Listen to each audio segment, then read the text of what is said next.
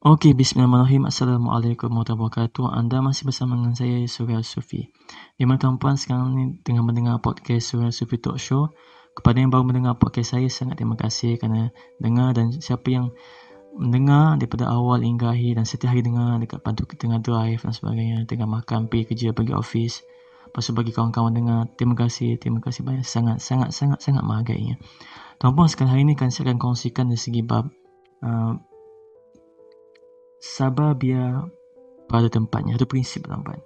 Di mana okay, saya mulakan dengan satu benda iaitu kemarahan.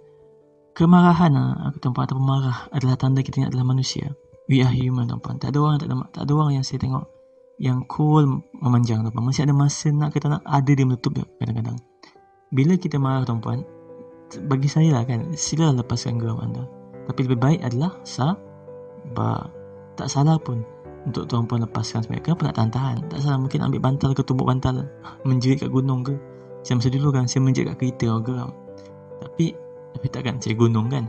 Tapi dekat sini adalah uh, jangan pendam. Okay, sama ada kita boleh lepaskan dengan cara yang baik. Pergi makan ke pergi uh, menjerit ke kat gunung mana. Jangan jangan lompat sudahlah ataupun kita boleh sabar dan lupakan. Ataupun forgive and forget. Ramai orang forgive tapi tak forget. Jadi benda yang kedua tu payah lah. Forgive and forget tu payah. Tapi kalau bagi saya tak salah pun untuk lepaskan geram kita. Tapi jangan menumbuk jangan buat benda yang tak baik lah. Lepaskan geram tu dari segi yang benda yang baik. Banyak bersukan ke main futsal ke sepak bola sampai gol ke. Ha. maksudnya lepaskan dekat something yang yang tidak membahayakan dan dan dan, dan ia bermanfaat supaya kita hilang benda-benda yang tidak elok tu dan jangan pendam.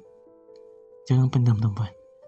Jangan pendam. Kalau nak pendam pastikan tuan-puan dah redha, dah sabar dan dah forget and dah forgive and forget. Dah maafkan dan lupakan. Okay tuan-puan jadi tapi yang seharusnya adalah sabar. Allah suruh kita sabar. Kadang-kadang kita kena boleh yang sebaiknya adalah istighfar dan ataupun kita ambil wuduk kita solat dua rakaat ha. tapi itulah tuan-tuan kadang-kadang kan saya tak malu tak untuk, men, untuk menjadi diri sendiri. Kadang-kadang kalau saya marah betul kan saya, saya akan lepaskan geram. Saya akan saya akan ambil saya punya macam bantal tu untuk yang untuk meninju tu kan saya akan tumbuk sukut gila. Ha, tapi itu yang lepaskan geram dengan cara baik lah iaitu bertinju. Dan lepas tu saya istighfar nak ambil wuduk dan solat. Jadi nampak kelakar tapi sebenarnya itu di antara cara-cara saya untuk lepaskan saya punya geram lah. Jadi kat sini adalah masalah tidak masalah. Tapi caranya adalah bagaimana kita hadap masalah itu bila datang. Dan terutama dari segi kemarahan ataupun kesabaran. Kita boleh salahkan siapa saja atau kita boleh lepaskan kemarahan kita ini dengan cara yang sepatutnya. Sebab kita ni manusia. Ini adalah di antara langkah depan atau saya bagi tips sikit lah. Awal untuk orang macam saya ni yang memang panas baran yang memang susah nak belajar sabar lah. Saya lah. Jadi orang kata dengan saya sabar sabar. Ya saya sedang belajar untuk sabar. Tapi jangan paksa Jangan paksa, nanti lagi parah. Biarlah saya belajar sabar secara proses dan bertahap. Ini bagi saya lebih sihat dengan memahami pentingnya melayan, melayan masalah dengan menggunakan sedikit panduan psikologi manusia dengan cara yang lebih baik berbanding terus terjah mencari solusi pada masalah kita. Uh, apa yang saya cuba ingin sampaikan dan puaskan dekat adalah di setiap daripada buku saya, e-book saya, podcast saya semua di mana pentingnya tuan-tuan adalah memahami dari segi konsep. Bila kita marah kita okay, puan okey sebenarnya itu bukan diri kita sendiri. Kita dah ikut emosi. Okay, jadi nak kita nak kena kontrol kena kawal. Sebab bagi saya kesabaran teman adalah satu perkara yang kita yang kita kena biasakan. Kita kena jadikan ia tabiat. Kesabaran ni bukan satu macam uh, apa macam macam penawar. Tak kesabaran ni satu habit tau satu tabiat. Dia kena biasakan. Sabar ingat Allah aku sabar ni. Allah maafkan aku. Allah ampunkan aku. Jadi benda ni pun tabiat juga.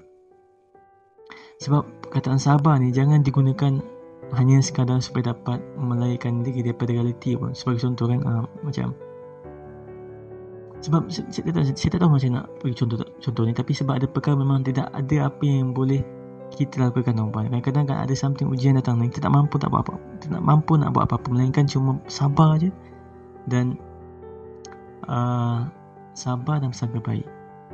Maksudnya kat sini adalah bila ujian datang menimpa dan sebagainya, kalau orang buat kita marah sebagainya. Kita sabar supaya dapat lepaskan daripada realiti yang saya memang tak suka dia.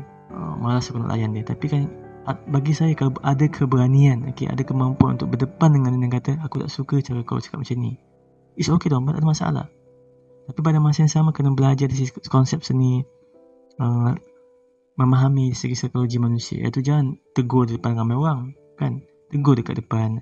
Tegur dia de- tengah ketika bersendirian ke. Jangan tegur dia dekat sekumpulan ramai dia akan malu dan sebagainya. Jadi kita kena jaga bab-bab tu jugalah.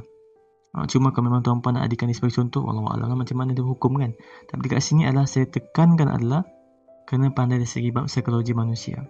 Satu lagi bila orang ditipu ujian kan? Jangan sewenang-wenang yang kata sabarlah sabarlah sabar bagi saya saranan saya adalah just diam je diam peluk dia ke tepuk ke jangan cakap apa-apa bagi dia menangis bagi dia menangis untuk bercakap bagi dia bercakap jangan kita banyak cakap time orang tengah susah Okay, bagi orang susah tu bercakap, biar dia ekspreskan, luahkan perasaan dia.